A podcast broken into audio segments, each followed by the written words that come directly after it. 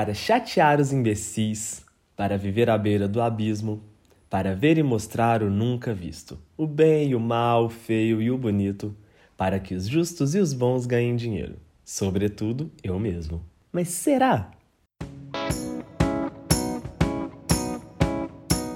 Para quem não conhece, essa letra é da música Por que Você Faz Cinema, da Adriana Calcanhoto.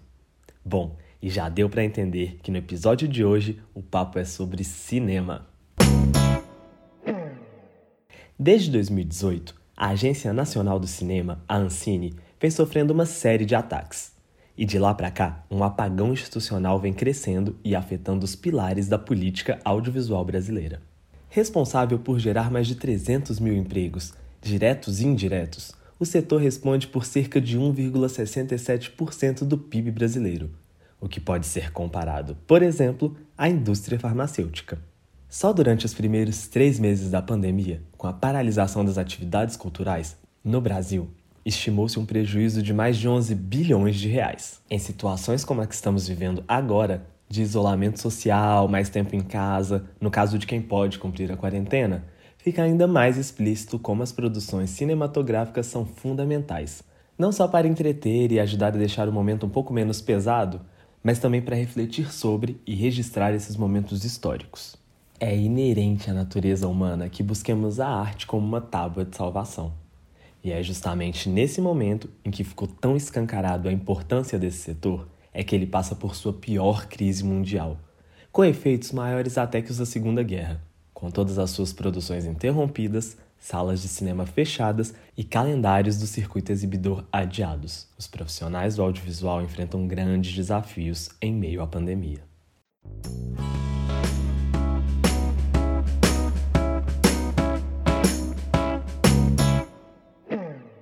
Eu sou Guilherme Costa Alves e para conversar sobre o assunto eu convidei o casal Daniela Cambraia, mais conhecida como Dadá, cineasta e sócia da Piranha Filmes, e Yasmin Guimarães, diretora, roteirista e também sócia da Piranha Filmes.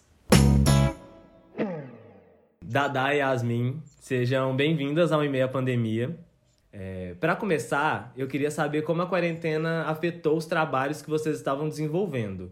Porque vocês têm a produtora juntas, né, a Piranha Filmes, mas também desenvolvem trabalhos individuais. Vocês tiveram algum trabalho que foi interrompido pela pandemia? Oi, Gui. Obrigada por ter chamado a gente, né, para participar. Então, a gente... na produtora, a gente tinha um filme que ia ser gravado uma semana... Ficou até confuso. Uma semana depois, a gente ia gravar... de quando rolou o isolamento social aqui em BH, então a gente teve que suspender as filmagens, já estava tudo pronto, assim, a gente tinha todo mundo, toda a equipe já estava formada, já estava tudo pronto mesmo, e esse foi, assim, acho que o mais... o primeiro baque, assim, já de cara e, assim, muito chocante pra gente. Eu... Formei em cinema agora na faculdade, no primeiro semestre. Eu teria que gravar um TCC, que tinha sido um projeto que foi aprovado num edital da prefeitura, e a gente teve que suspender as filmagens também. No meu TCC eu entreguei só o roteiro, a gente teve que readaptar para toda essa situação agora, enfim, fazendo videochamada, orientação, banca online. E... vários projetos da produtora mesmo que estavam em desenvolvimento, a gente teve que ir adiando, entendendo o ritmo, enfim, vendo como ia ser. E refazendo planos futuros, né, principalmente. E eu também trabalho numa outra produtora de cinema que também teve filmagens suspensas, processos de editais que também foram suspensos burocraticamente. Então, foi algo que realmente paralisou, assim, de certa forma, os nossos trabalhos. Assim. Além dos 2 filmes, né, que a gente ia gravar, eu basicamente perdi todas as minhas fontes de renda no começo da pandemia. Depois eu fui me reestruturando, fazendo... freelas, né? Eu também, além de ser roteirista e diretora, eu sou editora, faço edição e montagem, finalização de vídeo, então foquei em conseguir freelas, né, para ir me sustentando durante esses meses parados. Mas então, além desses dois filmes da produtora, ainda perdi outros filmes que eu iria participar de outras pessoas, né, em outras funções, e emprego fixo mesmo, né, que eu tava, não rolou mais. Então, foi bem caótico, assim, o começo, até estabelecer uma rede de freelancer para você, né, conseguir pagar as contas e tal, foi meio maluco, assim. Agora, graças a Deus, tá aparecendo mais coisas, mas é isso, né? O freelancer, ele sempre tem um mês que tá trabalhando e ganhando e 2 que não tá fazendo nada, né? Então, não é a melhor das vidas, assim. Mas foi isso, parou tudo, não gravamos mais nada, todos os projetos congelados, com a equipe fechada, com roteiro pronto, com equipamento, tudo parado pra esperar o ano que vem pra gente conseguir gravar. Tirar esse atraso e gravar tudo no ano que vem, se tudo der certo. A meta é o ano que vem. É. Vocês acham que a pandemia vai influenciar nas temáticas das produções? Que as produções vão trazer um cinema voltado para dentro, um cinema de si, sobre o que está sendo possível ser e produzir durante esse isolamento? Ou mesmo até filmes sobre esses tempos de pandemia? Eu vejo, assim, uma tendência dos editais, assim, eles têm se reformulados para atender isso, né? A grande maioria dos editais agora, vários de emergenciais, enfim, eles têm se voltado para essas produções feitas em casa, inclusive sendo demandas, né? Então, eu acho que isso muda, isso obriga a produção de cinema a se voltar para esse momento, assim, de certa forma. Mas eu acho que também, individualmente, existe um olhar mesmo, assim, né, do fazer o cinema, de se pensar como é possível fazer filmes e produções com pouquíssimas pessoas, com outros tipos de formato, outros tipos de equipamento. Eu acho que isso já tem sido refletido agora, né? E vai refletir muito no futuro, assim, eu vejo isso. Acho que, com certeza, isso vai acontecer. Eu acho que é impossível a gente passar por uma situação, enquanto sociedade, uma situação que ela não só é social, sanitária, é uma situação política também.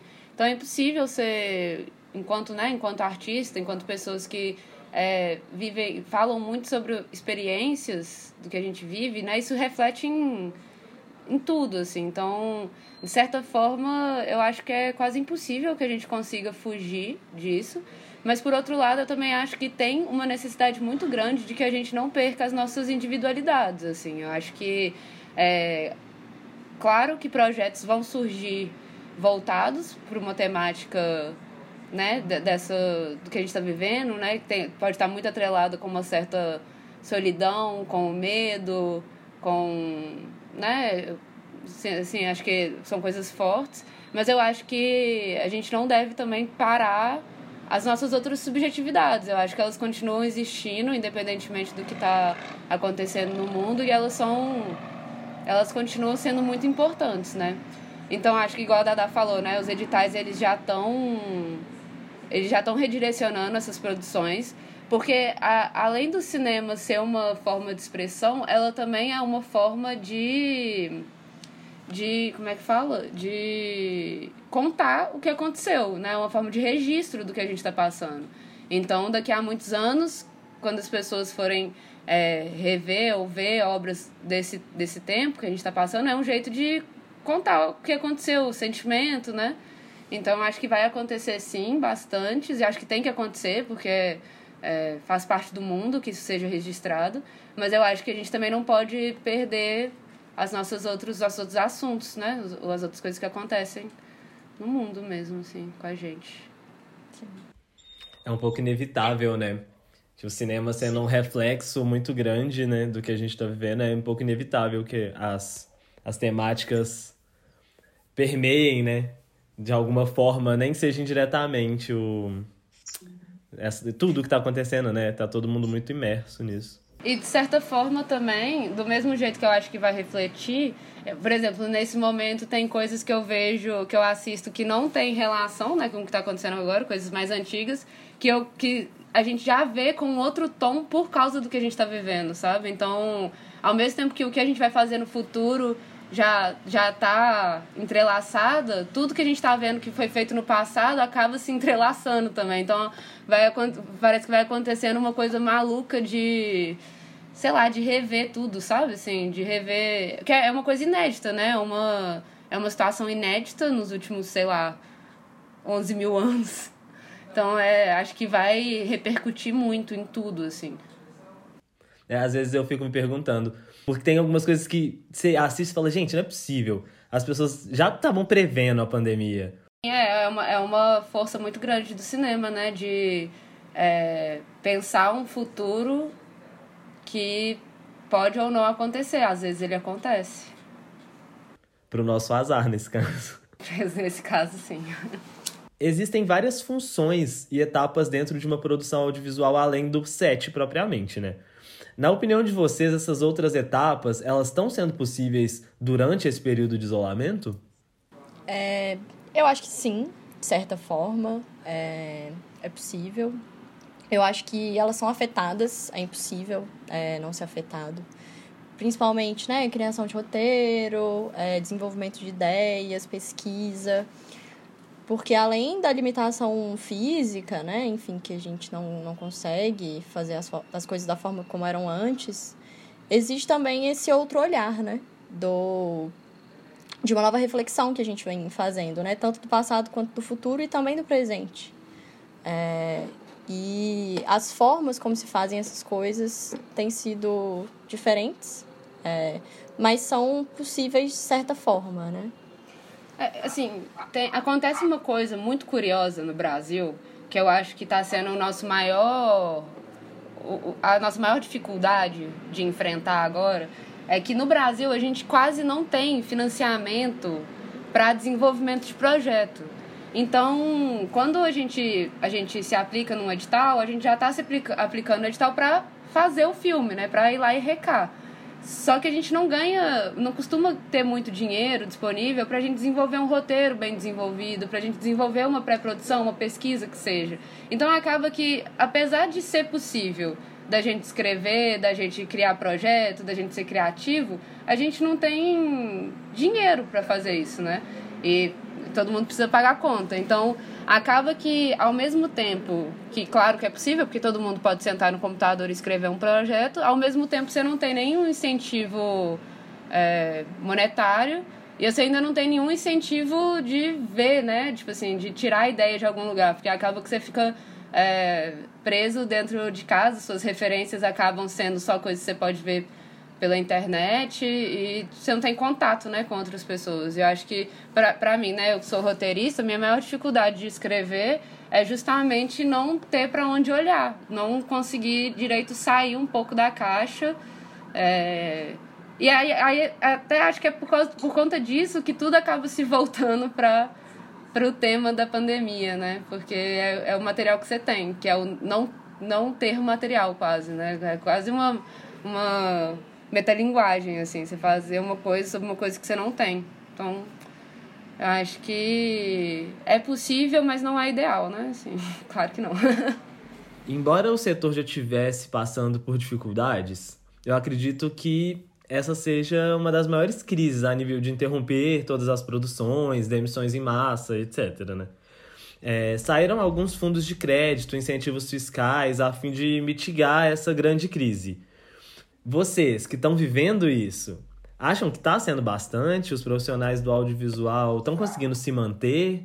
Não. A resposta é não, assim. Eu acho que pra gente, assim, né, que somos uma produtora iniciante, assim, nós somos muito pequenas, já era difícil e agora é um sentimento de que é basicamente impossível, assim. Porque a gente vê colegas que estão mais acima, pessoas que são de outras produtoras maiores também passando por dificuldades. E é isso, assim, é basicamente uma estagnação, sabe? Já era um setor que vinha sendo muito desvalorizado, assim, tanto política e financeiramente, e agora é quase um desmonte mesmo, né? Eu acho que existem ações que têm sido feitas para atacar diretamente o setor, principalmente em âmbito nacional, e que, de fato, a gente tem que se apegar a essas pequenas coisas, assim. Por exemplo, um edital municipal em que era voltado principalmente para produções iniciantes, assim, que a gente se enquadraria. Agora a gente se vê concorrendo com pessoas com muita experiência, assim, porque essas pessoas também não têm mais para onde ir, para onde recorrer. Então, tá todo mundo no mesmo barco, quase. E eu vejo isso em todas as categorias do cinema, assim, seja de produção, seja de distribuição, tudo está sendo estagnado mesmo, assim. Para além disso tudo que a Dada falou, que é um ponto muito importante, os editais que estão sendo lançados agora, né, que são esses mini editais de que eles dão um dinheiro ali para você se manter, né? Não são editais suficientes. Eu acho que esses editais, eles não são democráticos. Então, por exemplo, tem muitos editais que estão abrindo de uma forma que não é a melhor forma possível de ser feita. Eu acho que talvez por conta de pressa para fazer, ou não sei, assim, falta de tato, assim. Eu fico pensando, por exemplo, se tá difícil pra gente, né, que somos pessoas privilegiadas, que têm acesso à internet, que né, tem como buscar essas informações. Imagino para pessoas que não têm essas mesmas possibilidades que a gente, está sendo muito mais difícil, porque os editais, eles são difíceis de ler, eles são difíceis de aplicar, eles pedem muita informação, eles são extensos e eles não pagam tão bem. Então, assim, às vezes você fica... dias e dias e dias elaborando um projeto para você ganhar R$2.000. Ou para não ser contemplado. Ou para não, né, ser contemplado, né? Porque muitas pessoas não são, porque apesar de ter os editais, ainda são poucas pessoas contempladas, né? Editais que dão mais dinheiro, então nem se fale, assim. A gente tá falando de, sei lá, 500 pessoas tentando o mesmo edital, sabe? Então é muita gente para passar e... Não, com certeza não é suficiente, assim. Eu acho que pra galera que tá, né, numa situação mais vulnerável que a gente, deve estar numa situação terrível. E eu acho que eu tenho visto uma diferença muito grande nisso, assim. Eu acho que existe muito mais, por mais que sejam pequenos os valores, né, editais particulares também, do que os públicos, que era onde o cinema tinha maior força, né, que é onde a gente está estabelecido, né, existe um fundo, existe uma agência, mas que não tem contemplado o setor e não tem sido suficiente, definitivamente. E aí, tipo, quando abre um edital, vai todo mundo igual, assim, urubu na carne, velho, tipo... Todo mundo desesperado por qualquer coisa, sabe? Tipo, é muita concorrência. E agora ainda tendo que concorrer com a galera que é bem mais experiente que a gente, que já tem uma carreira, é um pouco desanimador. Com a pandemia e o fechamento das salas de cinema, as estreias previstas para esse semestre tiveram que ser adiadas ou até mesmo canceladas. Para vocês, como vai ser a relação entre o circuito exibidor e o streaming, pensando principalmente as produções menores, assim, depois? Eu acho que antes, assim, já era uma coisa... A gente já tinha no streaming uma, sei lá, talvez uma salvação para distribuição, né? Mas que, de certa forma... Antes da pandemia já era uma coisa muito difícil, assim, o retorno financeiro...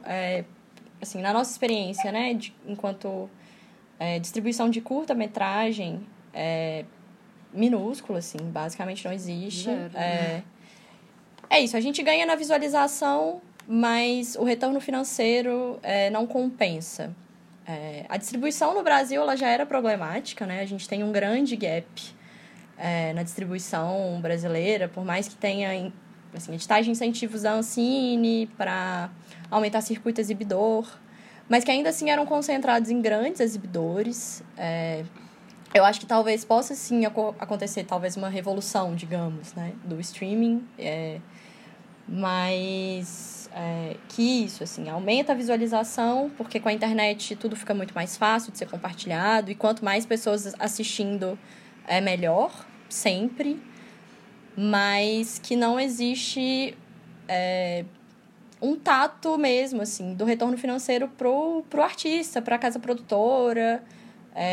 Acontece talvez uma concentração de renda mesmo que não é repassada, assim, da mesma forma que acontece com os circuitos exibidores das salas de cinema, enfim. Pra gente, né, que trabalha mais com curta-metragem, por enquanto, né, de produtoras pequeníssimas, a gente perdeu a maior coisa que a gente tinha, que eram os festivais de cinema. Então, o curta-metragem, ele existe não pra... Tipo assim, óbvio que é desejo de todo mundo que ele seja vendido, né? Pra TV ou pra... Enfim, pro que for. Só que quando a gente não consegue vender, os festivais, eles já nos davam um retorno, não financeiro, mas um retorno de ver o seu trabalho sendo visto por outras pessoas, de conhecer outras pessoas ali que... né, você pudesse criar uma rede de trabalho e, enfim, de visualização mesmo, né, de conhecer e das pessoas te conhecerem e você conhecer pessoas. E quando a gente perde os festivais, eles se tornam festivais online, né, que alguns estão fazendo, não cumpre a mesma função, tipo, zero, assim, sabe? Então, o negócio pra mim, é esperar passar para que a gente volte a ter os festivais. Agora, a distribuição para streaming... Foi legal você ter falado de streaming, porque pra gente de curta, a gente não costuma vender para streaming porque eles só compram longa, né? Então, uma coisa que eu acho que tomou força, uma coisa boa, né, que a pandemia trouxe pra gente, por assim dizer, estão sendo os streamings voltados para curta-metragem. E também alguns sites de distribuidora que estão passando curta-metragem. Então, acabou que o curta ganhou uma força para essa distribuição nesse sentido, né? Essa distribuição online. Mas, e aí, por exemplo, a Cardume, que é um pessoal que está fazendo um trabalho muito bonito, né? Que eles são uma plataforma de streaming de curta-metragem.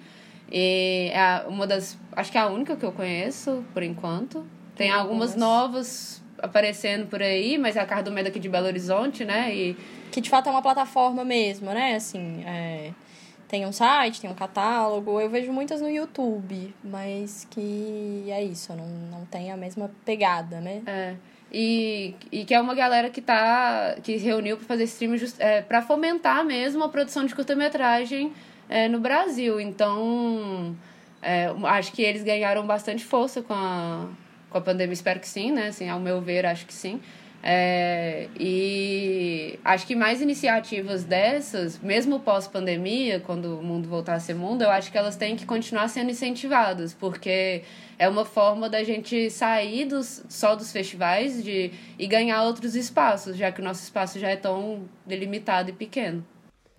Inclusive, eu achei maravilhoso quando eu vi o seu filme na Cardume, porque, pra quem não sabe, a Yasmin dirigiu, né, um filme maravilhoso, um curta, lindíssimo, que chama Peixe.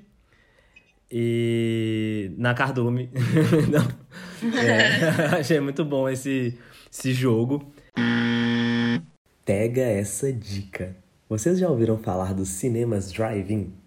O nome parece meio estranho, né? Mas nada mais é do que curtir um cineminha dentro do carro. E com o distanciamento social, eles estão sendo uma alternativa bem legal em algumas regiões do país. Geralmente, eles são montados nos estacionamentos dos shoppings e podem ser encontrados em estados como Minas Gerais, São Paulo, Rio de Janeiro, Rondônia, Santa Catarina e Mato Grosso, muitos lugares do Brasil, geralmente nas capitais. E é uma ótima alternativa para não deixar de curtir os seus filmes na telona, que tem um charme todo especial. E, gente, como tentar superar esse momento minimamente, assim, tentar manter a cabeça sã para conseguir produzir em meio a todo esse caos? Continuar focando, assim, vocês que estão focadíssimas no trabalho. Ah, eu acho que a palavra-chave para isso é ter pessoas do seu lado para te ajudar, porque eu acho que sozinho é impossível. Então, acho que muito do que a gente tem feito na Piranha, na produtora, é se apoiar uma nas outras e tentar fazer tudo bem juntas, porque na hora que uma começa a perder a cabeça, vai a outra e segura e fala, não, vamos junto, que a gente vai conseguir. E, principalmente, eu acho que tentar organizar o tempo, assim, tipo...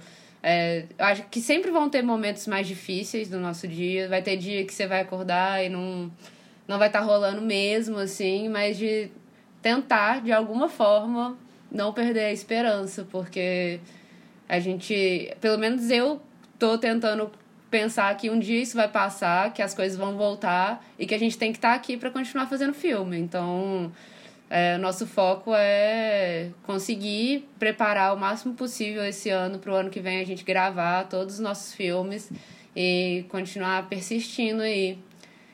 Tentar vencer de alguma forma, mesmo agora fazendo mais um outro jogo, nadando contra a corrente. Eu acho... assim, pra mim, o mais importante é isso, você ter uma rede, né, sólida de pessoas pra contar, assim, e...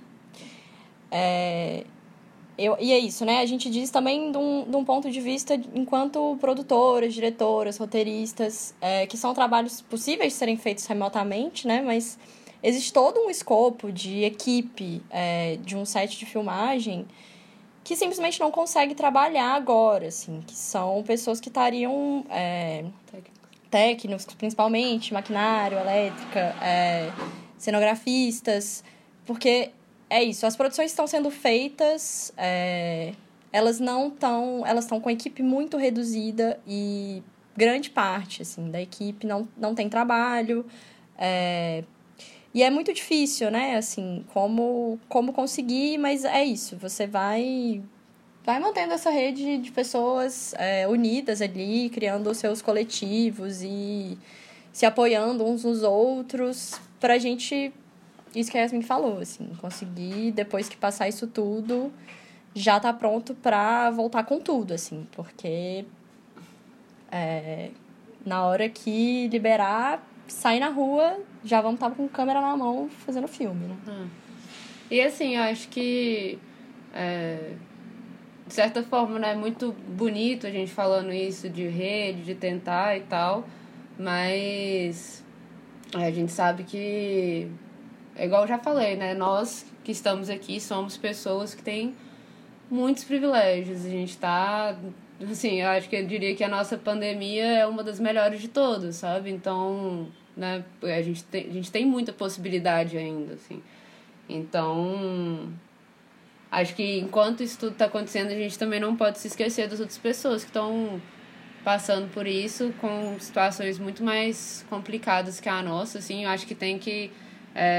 pressionar edital, pressionar prefeitura, pressionar governo, nem sei se eu vou dizer do governo do estado, né, porque assim, pra mim eu já nem conto mais com eles, sinceramente eu conto mais com a prefeitura, sei lá, coisas menores assim, porque acho que se tem uma saída pressionando essa galera. Então, gente, eu queria agradecer a presença de vocês aqui no nosso podcast. Muito obrigado pela contribuição. E a gente segue junto, né? Obrigada por ter chamado a gente. Foi um prazer. Espero que rolem mais.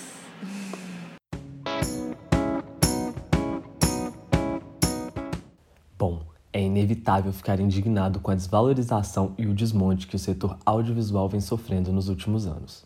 Não só em decorrência da pandemia, mas que agora ficou ainda mais escancarado. Mas o fato é que estamos falando de uma luta que a arte sempre vai vencer. E a gente precisa ter isso em mente, e não deixar de valorizar o cinema nacional. Porque de outro jeito a vida não vale a pena.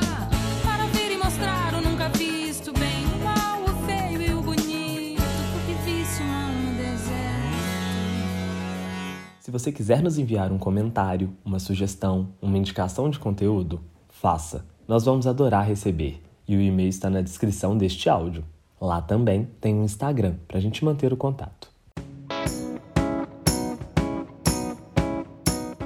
Este podcast foi pensado, produzido e editado por Guilherme Costa Alves, com suporte de Milena Giovana e Isabela Balém. A música usada neste podcast é uma composição de Adriana Calcanhoto e Joaquim Pedro de Andrade. Cuide de você, pense coletivo e a Isabela te espera no próximo episódio. Um forte abraço!